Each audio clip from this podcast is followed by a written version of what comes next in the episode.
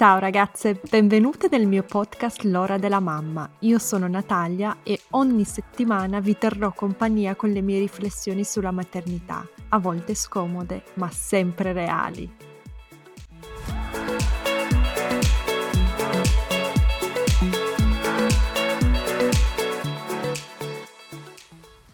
Ragazze, prima di iniziare la puntata volevo annunciarvi una cosa bellissima. Questa puntata ha uno sponsor. Finalmente collaboro con una persona che mi aiuta a sostenere i costi di produzione dei miei podcast. Si tratta di una mamma, di un'imprenditrice e di una fan di questo podcast, proprio così. Sara è diventata mamma in pandemia e l'ho accompagnata con le mie puntate nel suo percorso di mammificazione e adesso è lei che mi accompagna sponsorizzando il podcast. Double B, che è l'azienda di Sara, realizza cosmetici usando solo ingredienti naturali, vegan e cruelty free. Produce prodotti per le donne, ma anche una linea baby per i bambini.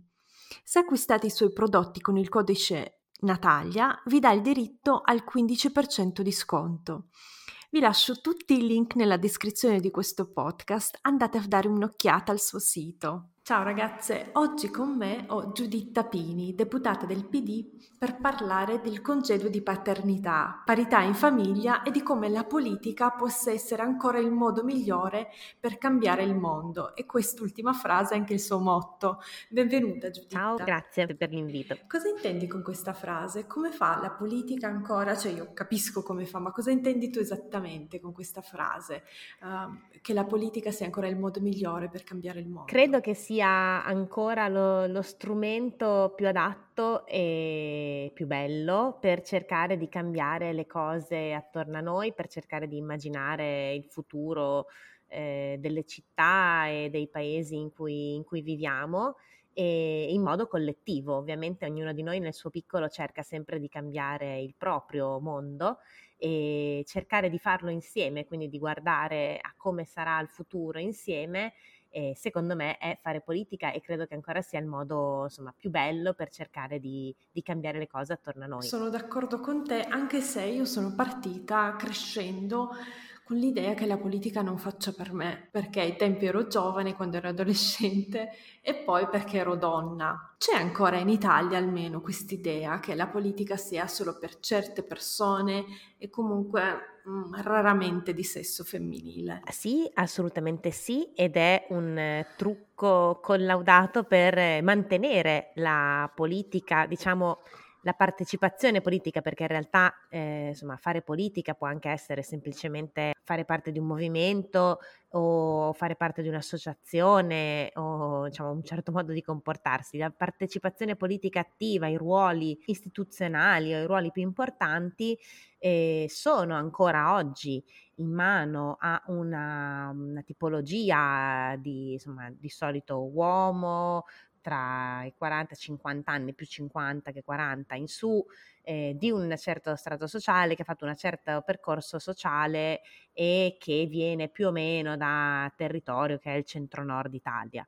E ovviamente, eh, come in tutti i contesti, eh, mm. si cerca di fare in modo che eh, questo sia, insomma, ognuno cerca di fare in modo di tenere eh, il proprio posto in piedi e quindi si cerca di sì, ci sono dei meccanismi a volte anche inconsci che escludono eh, la partecipazione politica, quindi è abbastanza difficile capire come fare a entrare in un partito, cioè è abbastanza difficile una volta che sei dentro capire come muoversi, eccetera. È così anche ancora per le donne in, nel nostro paese, insomma, si vede molto, eh, anche se ovviamente come in tutto il resto del mondo qualcosa si muove, però eh, è vero che nel corso del tempo soprattutto i partiti sono diventati, ai noi, abbastanza escludenti. L'unico e ultimo esperimento che cercava di allargare la partecipazione è stato quello del, del Movimento 5 Stelle, che però ha avuto tutta un'altra serie di, di lati negativi, a mio parere, che insomma hanno reso la cosa forse ancora più distante dalla, dalla percezione comune, ecco, non hanno invogliato, all'inizio sì, ma adesso non hanno più invogliato le persone a partecipare. Sì, sì, è vero, sì, condivido. E tu come sei finita? come sei finita? Forse non è il termine giusto, come hai iniziato a fare politica? Ma eh, io ho iniziato nei movimenti studenteschi quando ero alle superiori durante la preparazione, quindi l'anno prima e l'anno del G8 di Genova, quindi nel 2001. Lì, insomma, appunto mh, facevo parte di vari collettivi, associazioni varie a Modena, città e io facevo l'istituto d'arte mm-hmm. e poi eh, all'università ho fatto parte di associazioni studentesche che facevano politica studentesca, mi sono mh, insomma mh, candidata durante insomma, quando c'era la riforma Gelmini, sono stata eletta anche rappresentante di facoltà e lì ho, iniz- ho eh, iniziato a fare politica attiva eh, dentro i giovani democratici che sono la eh, giovanile del Partito Democratico, pensando con l'idea che eh, se non mi piacevano insomma, le riforme che c'erano eh, o le cose che venivano decise eh, in Parlamento o anche la posizione stessa a volte del Partito Democratico, forse il modo migliore era cercare di cambiare e partecipare per cercare di farlo diventare più simile a quello che avrei voluto fosse eh, per me il Partito Democratico. Abbiamo fatto insomma una serie di cose, nel 2012 ci furono le primarie per i parlamentari, ci siamo candidati, io ero segretaria provinciale di Modena dei Giovani Democratici e vincemmo le, le primarie dei parlamentari a Modena e da lì insomma eh, sono stata eletta ed è iniziata quest'altra parte più istituzionale della, della mia vita. E sei riuscita in questi anni a cambiare, come dicevi tu, attraverso la politica, ad arrivare a degli obiettivi, darteli e poi raggiungerli? Sicuramente sì, in piccolo, per quello che mi riguarda sì, sono riuscita a far approvare, insomma, per esempio, eh, la proposta di legge per il riconoscimento delle emicranie e della cefalea primaria cronica. Siamo riusciti adesso a far approvare l'emendamento al Family Act per introdurre e per estendere soprattutto il congedo di paternità, siamo riusciti a fare cambiare alcune posizioni del Partito Democratico, tante altre volte abbiamo e ho perso le battaglie che portavamo, portavo avanti, che portavamo insieme ad altri. Questo ovviamente diciamo non... Eh, capita spesso e volentieri, io sono spesso e volentieri in minoranza rispetto alle scelte che prende il mio partito, ma credo ancora che eh, diciamo si possa insieme cambiare meglio le, la vita delle persone e quindi che anche eh, in minoranza si possa dare una mano, sperando che un giorno eh, di essere maggioranza. Quando vennero proposte le unioni civili era una minoranza quella che la proponeva sia all'interno del Partito Democratico che nel paese, così per il testamento biologico, così per altre battaglie e alla fine invece si è riusciti a portarle a casa. Quindi insomma nel corso del tempo ho imparato, è come tessere, è un percorso lungo e a volte più che tessere sembra pugilato perché ti arrivano un sacco di pugni in faccia, però eh, è anche molto bello quando riesci a portare a casa qualcosa o riesci anche solo a portare la voce di qualcuno dentro il Parlamento, è un onore talmente grande che ti fa sentire meno la stanchezza di tutto il resto che non sei riuscita a fare. E eh, immagino, però ci vuole tanta pazienza, anche uh, soprattutto per i politici, questo è un ragionamento solo mio. Io quando mi espongo sui social penso sempre ai politici che si espongono sui social quando vedo i commenti che le persone lasciano a loro sui social media media, vari, sotto i vari articoli, dico come fanno, oltre alla pazienza, anche a sopportare queste cose quotidianamente. Eh, bisogna avere, insomma, un pochino di... impari col tempo, non è una cosa che impari subito all'inizio, mm. specialmente se arrivano da persone che conosci, magari, insomma, che, che con cui hai fatto le scuole o erano colleghi di lavoro, sono ancora più pesanti. Con il tempo impari a relativizzare, a cercare di capire eh, perché qualcuno ti dice una certa cosa, se no, diciamo comunque il mio mantra le, è il mio portachiavi che eh, dice eh, è un portachiavi con sopra una scritta con scritto never read the comment, quindi non leggere mai i commenti. Quando sì. sono un po' in difficoltà mi guardo il portachiavi e, e, e ritorno alla realtà. Sì, io quando qualcuno si espone un'opinione completamente diversa dalla mia, che io proprio non riesco a capire, mi ripeto, c'è gente che vota Trump, c'è gente che vota Trump, accettalo, fine, non, non ci puoi fare nulla, è, è, fatto così il mondo, punto. Sì, sì, bisogna capire perché uno lo fa cer- e poi sa sapere che purtroppo, per fortuna, non, non tutti hanno la stessa opinione e non tutti riescono a esporla in modo civile, purtroppo. Sì, ma passiamo al nostro argomento di oggi. Io ti ho chiamato per parlare di congedo parentale e del congedo per i, per i padri, di paternità. Come mai è un argomento che ti sta a cuore? Come è, nato questo interesse per il congedo di paternità e dove si trova l'Italia? A che punto siamo in Italia per quanto riguarda il congedo di paternità? Allora, la proposta è nata eh, dopo le elezioni del 2018 ho eh, fatto un giro per, eh, insomma, un po' per, per tutta Italia, incontrando persone più o meno della mia età, io ho 36 anni, eh, che non ci avevano votato, quindi trentenni, trentacinquenni, così, che avrebbero voluto votare PD, ma non avevano votato PD per n mila motivazioni, cercando di capire perché, cercando di capire che cosa poteva invece fare, quali erano le proposte che sarebbero potuto insomma, aiutare, eccetera, eccetera. Sono venuti fuori tantissimi temi. In uno di questi incontri si è parlato anche della mancanza completa praticamente nel nostro paese di un congedo di eh, paternità eh, inteso come lo si può intendere in altri paesi del mondo, quindi un congedo retribuito, obbligatorio e, e di una durata lunga. Da lì è nata l'idea di proporlo eh, anche in un'ottica di appunto parità salariale, eh, perché la, la, proposta è nata proprio perché le donne di solito eh, vengono pagate meno, molto meno. Uno dei motivi che eh, diciamo, portano i datori di lavoro a, eh, attraverso una serie di sistemi che ci sono, nonostante i contratti nazionali non lo prevedono, ma alla fine della fiera mm-hmm. si vede in busta paga che le donne sono pagate meno, perché eh, i datori di lavoro spesso e volentieri fanno tra virgolette, scontare la maternità, che pure è pagata dall'INPS, ma il fatto che la donna si assenti per eh, X mesi, di 4-5 mesi dal lavoro, 5 mesi sono obbligatori, eh, viene fatto scontare per tutto il resto della sua carriera lavorativa, pagandola leggermente meno fino a molto meno, come il 20% in meno.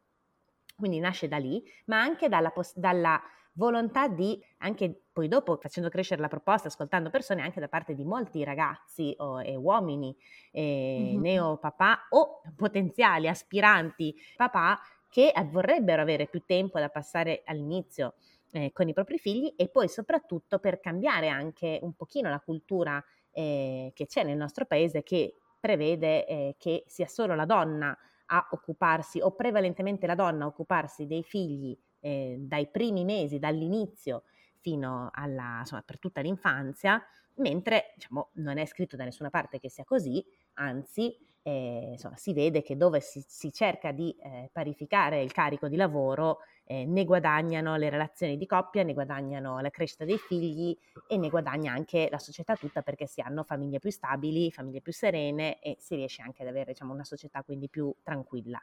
Quindi diciamo con una proposta molto semplice, quindi quella di dare lo stesso numero di mesi, non 5 ma 4 perché teoricamente il primo mese dovrebbe essere l'ultimo della gravidanza, anche se adesso è stata modificata la norma, ma comunque 4 mesi obbligatori e retribuiti per eh, appunto parificare i due congedi, togliere la discriminante eventuale della maternità e eh, consentire anche di eh, insomma, aprire un nuovo processo eh, di genitorialità mm-hmm. nel nostro paese. Certo, questo anche per evitare quelle antipatiche domande ehm, in sede di colloqui di lavoro, vuole una famiglia, insomma, quelle, pensa di avere un secondo figlio, oppure quanti figli ha, certo. Eh, insomma i, i, datori di lavoro che, che, guardano le fedi sulle dita, si vuole sposare. Queste storie che esatto. sentiamo ancora troppo, esatto, eh, che sentiamo ancora troppo spesso, giusto? Sì, sì, questo succede praticamente tutti i giorni, a qualunque...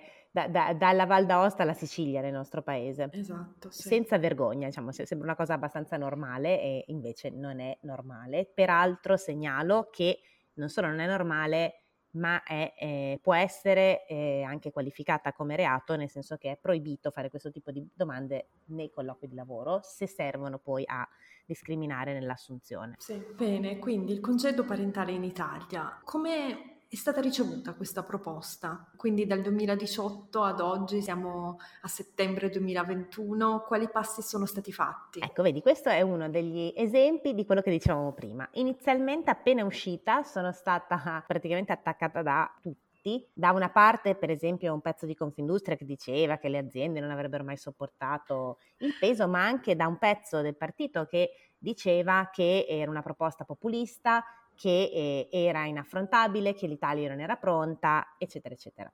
Nel frattempo, per fortuna, diciamo, noi abbiamo continuato ad andare avanti con la proposta, anzi, eh, eh, insomma, anche insieme ad altri colleghi e anche cercando di farla conoscere più in giro, in modo tale che ci fosse quantomeno il dibattito attorno a questa questione, quindi la questione del congedo di paternità.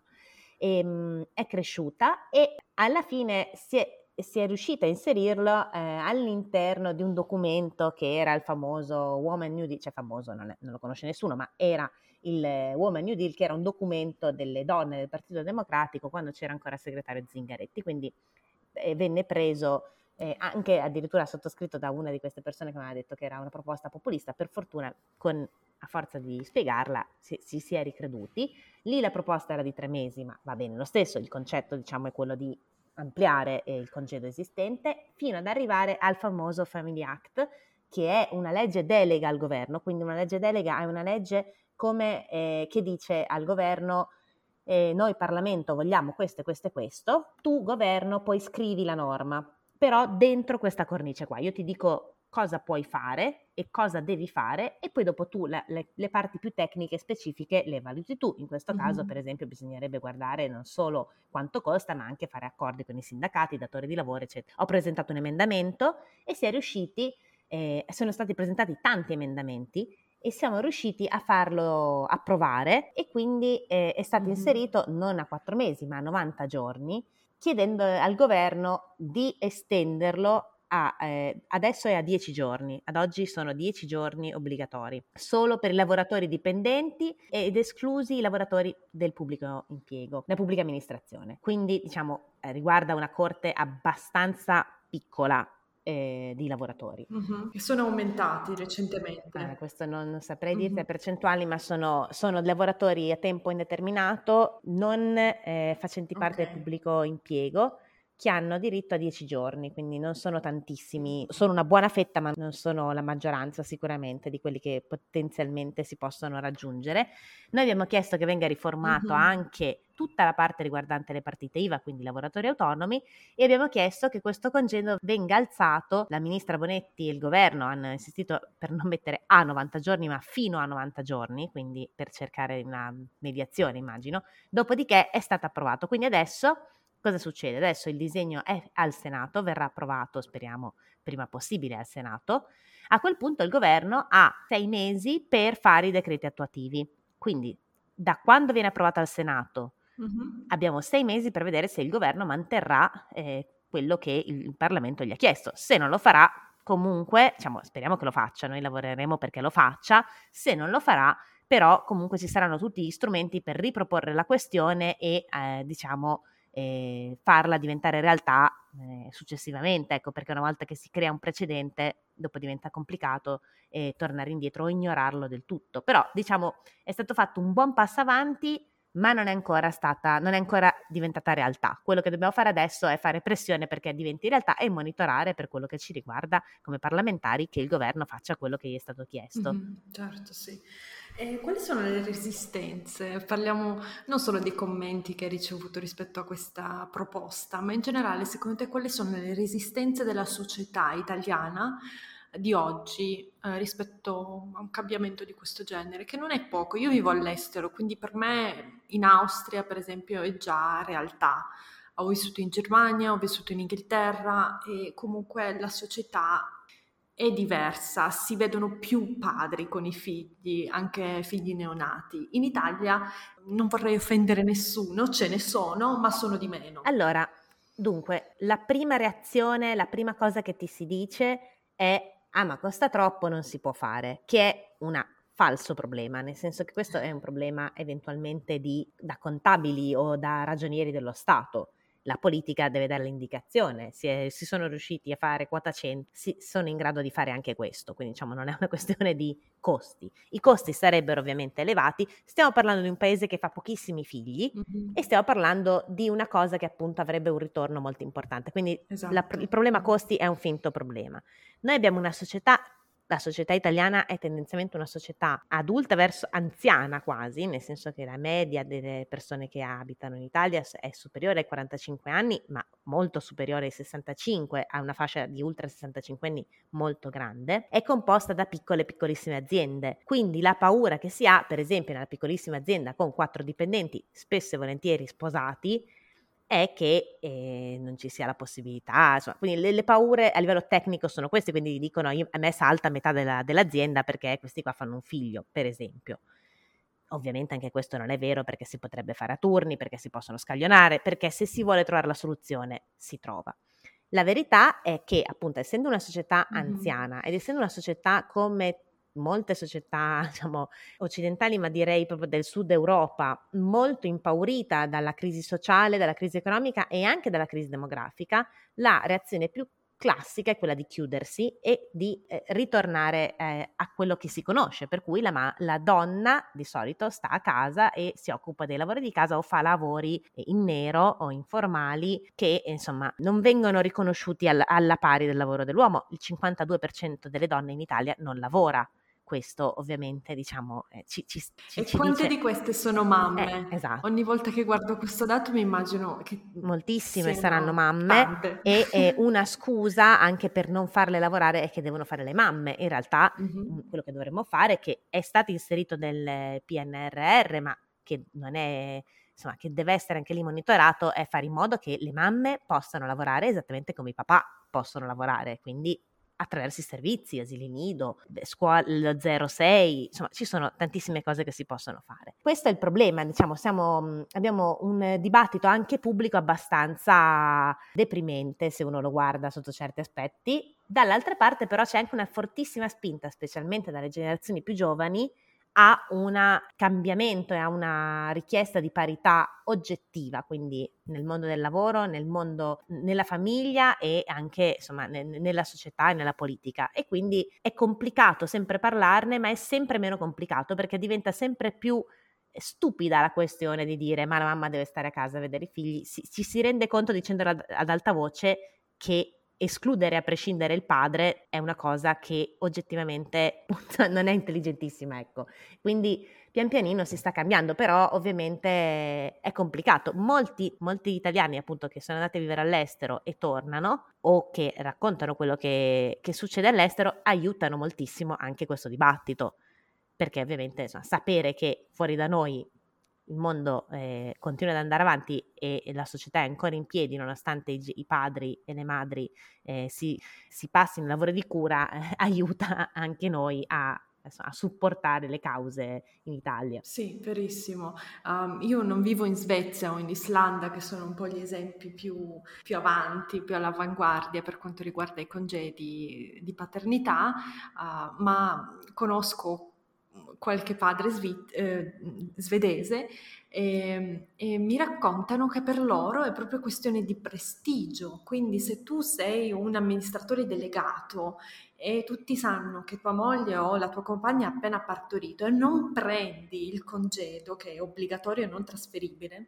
la gente ti guarda male, c'è proprio una cultura, un giudizio uh, negativo nei suoi confronti. Invece vedo che ancora in Austria, purtroppo è ancora così, e anche in Italia, uh, proprio quegli uomini lì che potrebbero nella loro, nella loro posizione lavorativa dare un esempio, diciamo, non lo vogliono fare, anzi spesso e volentieri sono proprio loro che hanno eh, le madri full time a casa, le compagne che fanno le mamme full time a casa, quindi siamo ancora ci vorrebbe una spinta in più, però io credo che, come dici tu, ci si stia muovendo nella direzione giusta. Sì, anche perché i nostri cugini spagnoli, che sono molto più simili a noi rispetto, diciamo, a, ai paesi scandinavi, anche solo per storia, cultura e tradizione, eh, sono stati i primi proprio da quest'anno, dal primo gennaio 2021, attraverso un percorso che è stato lungo e graduale ma inesorabile, a fare i congedi equivalenti per i genitori in modo completo, quindi mamma e papà 16 settimane obbligatori, non trasferibili, pagate al 100%. E eh, quindi, diciamo, se si, si sono riusciti spagnoli, sono fiduciosa che anche prendendo spunto da quello che hanno, che hanno fatto loro, quindi una cosa graduale, eh, si, possa, insomma, si possa farlo anche noi. Ecco. E quindi ha funzionato e sta funzionando, uh, cioè i padri prendono questo congedo perché non ho capito cosa funziona, obbligatorio? Sì, sì, sì. Eh, no, è obbligatorio, quindi nel momento in cui nasce un bambino, se ti nasce un figlio, un bambino, una bambina, esattamente come per il congedo di maternità, che come in Italia, in Italia è obbligatorio, non puoi diciamo rifiutarti di prenderlo, devi per forza stare a casa ed è retribuito. Mm-hmm. Anche i padri eh, devono stare a casa eh, con, insomma, dando una mano eh, nella crescita eh, del bambino. La, una cosa classica che si dice è ma, ma, conoscendo gli italiani o conoscendo gli spagnoli andranno tutti a vedere le partite di calcio al bar. In realtà ovviamente ci sono quelli che fanno così, ma si è visto che eh, i dati che ci sono dalla Spagna dicono che eh, invece funziona molto bene, le mm-hmm. coppie sono molto contente. Una cosa interessante è che i padri eh, hanno fatto un, una serie di sondaggi nel corso di questi anni, quando hanno iniziato a aumentare da due settimane a tre settimane a dieci settimane in modo graduale, eh, si sono resi conto della fatica, del peso che eh, ha nella vita quotidiana il, il tempo di cura e quindi hanno dichiarato il 70%, se non ricordo male, dichiara, hanno dichiarato questo sondaggio che mh, mhmm, far, prima di fare un secondo figlio ci penserebbero, eh, insomma, ci penseranno perché capiscono che eh, è una eh, responsabilità e un onere importante, che è una cosa positiva perché vuol dire che ci si rende conto insieme alla propria compagna o alla propria moglie del tempo di cura che serve e quindi anche dell'attenzione che ci vuole, delle, eh, delle risorse che ci vogliono e quindi questo vuol dire che diciamo, si hanno delle, delle, una società che è più consapevole delle, da, da tutte e due le parti di cosa voglia dire essere genitori, il che è una cosa molto positiva. Assolutamente, mi fa sperare bene. Gli spagnoli stanno facendo delle belle cose, devo dire. Quindi i padri e le madri sono insieme a casa ad accudire il neonato, oppure hanno quattro mesi ciascuno, in Spagna intendo. E sono quattro mesi suddivisi in settimane. Le prime sei settimane sono obbligatorie subito dopo la nascita, le successive dieci sono facoltative mm-hmm. e, e ehm, possono scegliere di scaglionarle oppure di farle part time, oppure di farle prima uno poi l'altro, oppure insieme. Quindi possono gestirsele eh, loro. Eh, il primo mese e mezzo è obbligatorio a casa mm-hmm. e poi dopo si gestiscono i due sapendo che hanno un okay, monte a testa di 16 settimane. Bello, sì. Quindi cercando di renderla abbastanza modulabile anche perché appunto dipende molto dalle, da anche la composizione economica del paese in cui c'è questo, questo, permesso. Sì, in Austria c'è il congedo di paternità, ma non è obbligatorio. In pratica la conseguenza è quella. eh, questo è uno delle. esatto. Oppure in Svezia, per esempio, è, è di 12 settimane per la mamma e 12 per il papà. E il totale sarebbero 12 mesi, ma i restanti mesi possono essere divisi tra i due come vogliono. E, allora, in Svezia riescono a dividerseli in maniera paritetica, quindi più o meno sei mesi mm-hmm. a testa. Eh, per cultura. Esatto, esatto. Se uno dovesse farlo qui, ci sarebbe il rischio concreto che fosse la donna a caricarsi, diciamo, tutti i 12 mesi. Quindi eh, per questo cito sempre la Spagna perché secondo me è eh, il paese in cui è stato introdotto più simile anche culturalmente all'Italia rispetto appunto ai paesi scandinavi dove c'è una cultura molto diversa su questi temi. Sì, assolutamente. L'Austria non è, non è molto simile all'Italia, è più simile alla Germania, ma comunque l'idea della maternità, della madre, uh, della mamma onnipresente è ancora molto forte eh, e secondo me comparabile quella, all'idea della maternità italiana, per cui uh, il congedo di paternità lo prendono in 4,5% di padri e mi sembra che la, mm. la, maggioranza lo prenda d'estate insieme alla moglie, quindi in pratica è una vacanza, non un vero congedo. Per come la vedo io non è, non è stato un progetto di successo, eh, dovrebbero dovrebbero, sono molto generosi dal punto di vista economico perché la maternità è pagata molto bene in Austria, ma per la parità dobbiamo ancora fare dei passi avanti. Ah no, il percorso è ovunque abbastanza lungo, però insomma si fanno, sa, già dire queste cose qua solo una decina d'anni fa era molto molto complicato, adesso insomma, se ne discute in tutta Europa, quindi insomma vuol dire che il dibattito è, è molto aperto. Assolutamente, è, è curioso, è interessante, è molto importante il discorso che fai sul um, congedo di paternità che agevola anche la parità tra uomini e donne e fa capire all'uomo giovane, al neopapà, il carico uh, mentale e il lavoro di cura che di solito era, uh, insomma, era sulle spalle della sua mamma o comunque delle figure femminili della sua famiglia.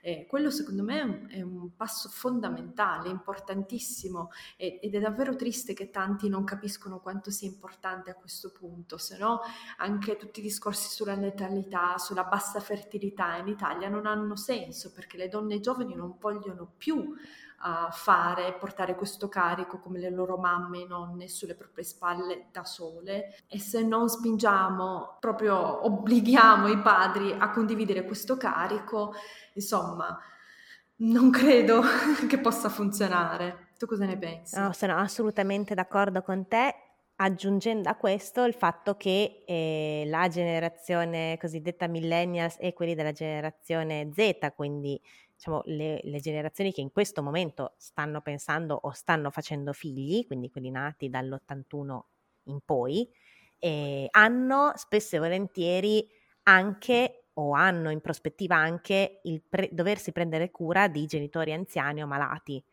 E, e questo è un elemento in più su cui ripensare in generale il welfare, perché ad oggi o si mm-hmm. ha eh, una, ottima e facoltosa famiglia per cui si, si riesce a pagare la badante o la casa di cura che è comunque è sempre molto costosa, più la babysitter, più l'asilo, oppure eh, si deve decidere sostanzialmente di eh, abbandonare, uno dei due genitori deve abbandonare il lavoro per fare il lavoro di, di cura eh, del, dell'anziano o eh, del bambino, che è un lavoro ma non viene retribuito e di solito è la donna che lo fa, è la mamma.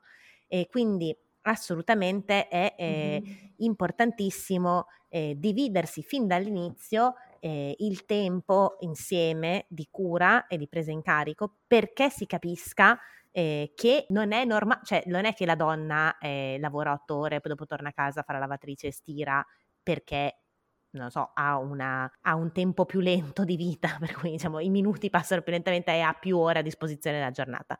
No, non è così, non è neanche una cosa che ci piace particolarmente fare, io personalmente la odio abbastanza, è una cosa Anche io. che, eh, tra virgolette, si è obbligati a fare perché culturalmente ci hanno insegnato così, lo abbiamo visto fare e ci pensiamo che sia normale. Ecco, non è detto che sia normale, anzi, può essere normale nel senso che la maggior parte delle persone lo fa, ma non è normale nel senso che non è una cosa che in natura o deve essere per forza così, anzi è proprio il momento di cambiare questo, questa mentalità. Ci sono anche tantissimi eh, uomini che vogliono cambiare questa mentalità ed è giusto anche per loro dare, eh, anche a loro dare l'opportunità di poter stare i primi mesi di vita del proprio figlio a casa per poterlo accudire e per dare una mano. È assolutamente sacrosanto. Ci sono anche tanti papà che mi hanno scritto che avrebbero voluto tantissimo questo congedo e non possono farlo perché appunto al massimo è di 10 giorni. Mm-hmm. Sì, questo mi fa ben sperare perché io ho la sensazione, ma forse è solo un problema mio, mi, forse la mia bolla di social media e media in generale, ma mi sembra che um, questi discorsi sulla parità, questi discorsi sui congedi, siano solo discorsi tra noi donne, cioè noi mamme, noi donne ne parliamo, ma poi i papà sono pochi, non si sentono, non si vedono, non combattono e mi chiedo, ma a voi non interessa? Quindi mi fa, sono contenta che ci siano anche dei papà. Ma se non gli interessa glielo facciamo interessare noi perché eh, diciamo, cerchiamo di farli stare a casa e così imparano diciamo, le gioie della paternità eh, da subito e quindi così si interessano perché questa è un'altra grande verità che ho imparato con gli anni eh, che se tu non ti interessi della politica, la politica si interessa a te. Quindi è sempre, diciamo, è meglio sempre interessarsi di cosa succede in politica anche solo per evitare di trovarsi in situazioni spiacevoli, ma in questo caso è un modo anche per eh, cercare di dare un'opportunità a chi magari non ci ha mai pensato, ma invece insomma potrebbe averne una eh, nuova. Ecco. Assolutamente. Ecco. E un'altra domanda tecnica, per quanto riguarda il congedo di paternità in Italia, sarà per tutti i lavoratori? Uh, dipendenti, partita IVA, insomma, eccetera. Allora, la proposta che noi abbiamo fatto è quella, quindi di estenderlo a tutti i lavoratori dipendenti, dipendenti della pubblica amministrazione e eh, autonomi cosiddetti, quindi le partite IVA, anche perché sempre in quel range di eh, generazionale la maggior parte o moltissimi contratti sono di questo tipo, quindi sono autonomi, veri mm. o finti che siano, spesso e volentieri sono finti eh, sono finte partite IVA, nel senso che sono persone costrette a fare la partita IVA per essere assunte, ma che in realtà fanno un lavoro da dipendenti. E, ehm, quindi la proposta è questa. In questo momento non c'è, eh, non c'è questa appunto parità, come dicevamo, neanche sul congedo di maternità, nonostante alle, paterni- alle mhmm, partite IVA sia riconosciuta una maternità in parte eh, dal, dal 2015. E, però ehm, diciamo la proposta è quella. Questo ovviamente complica, eh, renderebbe, scrivere la norma così sarebbe molto complesso e questo è il motivo per cui in realtà la legge delega è la più opportuna perché consente al governo di fare le norme specifiche, di fare gli accordi specifici tra sindacati e, e datori di lavoro, eh, in modo tale che non sia a carico della partita IVA, perché di solito la partita IVA si fa carico di qualunque cosa, quindi può anche stare a casa una partita IVA eh, quattro mesi a, a accudire il bambino, il problema è che non viene, eh, non, non, riceve nessun, nessuna entrata, esatto, e quindi eh, quello che si deve fare è coprire quel, quel periodo con un'entrata attraverso l'Inps o attraverso le casse previdenziali a cui quella partita IVA è iscritta. Prima di finire vorrei ringraziare ancora una volta Sara di Double B, che è lo sponsor di questa puntata e la rende possibile. Per ringraziarla iscrivetevi alla sua newsletter io sono iscritta da quasi un anno, ho imparato moltissime cose sulla cura del corpo e acquistate i suoi prodotti con il mio codice Natalia che vi dà il diritto al 15% di sconto. Tutti i dettagli sono nella descrizione di questo podcast. Grazie a chiunque vorrà farmi questo grande favore. Um, nessuna mamma ti ha detto, uh, Giuditta, a me non interessa che mio marito stia a casa con i figli, io vorrei io stessa un congedo più lungo, combatti per questo. No, sì, sì, sì so, me l'hanno, alcuni me l'hanno detto e insomma, diciamo, capisco anche la, la questione. E un congedo più lungo mm-hmm. è oggettivamente molto complicato, nel senso che eh, il congedo di maternità italiano è, tra, è uno dei, tra i più lunghi come retribuzione al 100%, poi ci sono i congedi di paternità, di, ehm, i congedi parentali che arrivano fino al dodicesimo anno di età, che sono retribuiti molto meno, eh, si pa- passa dal 60 al 30 a 0 mm-hmm. e eh, insomma, quindi ci sono una serie di strumenti che aiutano, che dovrebbero aiutare. Capisco che ovviamente dal quarto mese in poi tornare a lavorare non è esattamente, diciamo, facilissimo. E, mh, mm, però insomma ho, ho, ascoltato con attenzione anche queste, queste critiche e in questo momento eh, credo che le priorità siano quello di eh, garantire a tutti innanzitutto la maternità, appunto quindi anche a quei mm. lavoratori che adesso ne sono esclusi, e cercare di costruire un percorso per quello di paternità obbligatorio e eventualmente in un secondo momento provare anche le formule che appunto dicevamo prima, per esempio quelle che ci sono in eh, Germania o in altri paesi in cui si possono gestire in due i congedi, quindi magari ti sta più a casa la mamma piuttosto che il papà, però insomma io direi un passo alla volta, capisco la questione, però purtroppo non, non, si riesce a accontentare tutti. Certo, capisco. Io sono fiduciosa, ma cosa possiamo fare noi? per um, sostenerti? allora, innanzitutto parlarne, discuterne, anche criticare le proposte, eh, perché eh, appunto mm-hmm. è nata da una serie di incontri questa proposta e è anche giusto che diciamo continui a camminare eh, sulle, cioè, sulle, proprie gambe, a crescere e anche a cambiare che se, e che non sia la mia proposta perché non è la mia proposta, ci sono tante associazioni che l'hanno portata avanti, non solo la mia ma anche altre, insomma quindi è una proposta di tutti e di tutte E, e poi eh, insomma controllare adesso nei prossimi mesi eh, direi presumibilmente insomma verso a partire dalla fine di quest- da novembre ma fino a dai primi mesi del 2022 quello che succede in Senato dove ci sarà uh, diciamo un, un, inverno primavera scoppiettante tra legge di bilancio legge Zan e il famigerato Family Act ecco controlliamo anche il Family Act perché che non lo modifichino questo pezzo e che una volta che viene approvato facciamo pressioni perché il governo eh, faccia mm-hmm. quello che eh, gli è stato chiesto e quindi diciamo eh, a questo punto cerchiamo di fare conoscere la proposta e di fare più, più le persone la conoscono e più è probabile che eh, insomma veda la luce. Fantastico, sì. Bene Giuditta, grazie mille per il tuo tempo. Dove ti possiamo trovare? Allora, mi potete trovare su Instagram, Giuditta Pini, insomma abbastanza facile, anche su Facebook e su tutti i social. Se siete a Modena, di solito mi trovate dappertutto a Modena, gironzolo parecchio e in giro per le feste dell'unità dove ci sono, eh, oppure insomma giro abbastanza, se uno mi potete trovare anche in giro, se volete una cosa un pochino più, ecco su internet mi trovate eh, sui social, in tutti i social, eh, sulla mia pagina di Instagram potete trovare il link a tutto. Va bene, grazie mille per il tuo tempo, buona fortuna, in bocca al lupo per questo progetto, um, io sono fiduciosa e spero che veda la luce. Ma sì, sì, sì, bisogna assolutamente, se no, se no bisognerà riprovarci e prima o poi vedrà la luce. La, la, cosa che dobbiamo sapere è che, insomma, io sono fiduciosa che ci si arriverà alla parità, è un percorso a ostacoli e i diritti non sono mai acquisiti una volta per tutte, ma bisogna sempre riconquistarli, ma sono fiduciosa che ci sono tante gambe in questo momento che fanno camminare le richieste dei diritti e della parità eh, per tutti e per tutte, quindi insomma sono fiduciosa che se anche non ci si arriva adesso, ci, si, ci si arriverà domani e che chi non li vuole semplicemente è fuori dalla storia e quindi pian pianino verrà, verrà superato da questa miriade di gambe. Mi piace il tuo ottimismo, grazie mille. grazie a te per la possibilità Alla prossima. A presto. Wow, siete arrivate fin qui! Spero che questa puntata vi sia piaciuta e aspetto i vostri feedback. Potete scrivermi su Instagram o mandarmi un'email, tutte le info sono nella descrizione. Non vedo l'ora di sentire cosa ne pensate. Ricordatevi di schiacciare il tasto segui in modo da non perdervi le puntate future. A presto e grazie!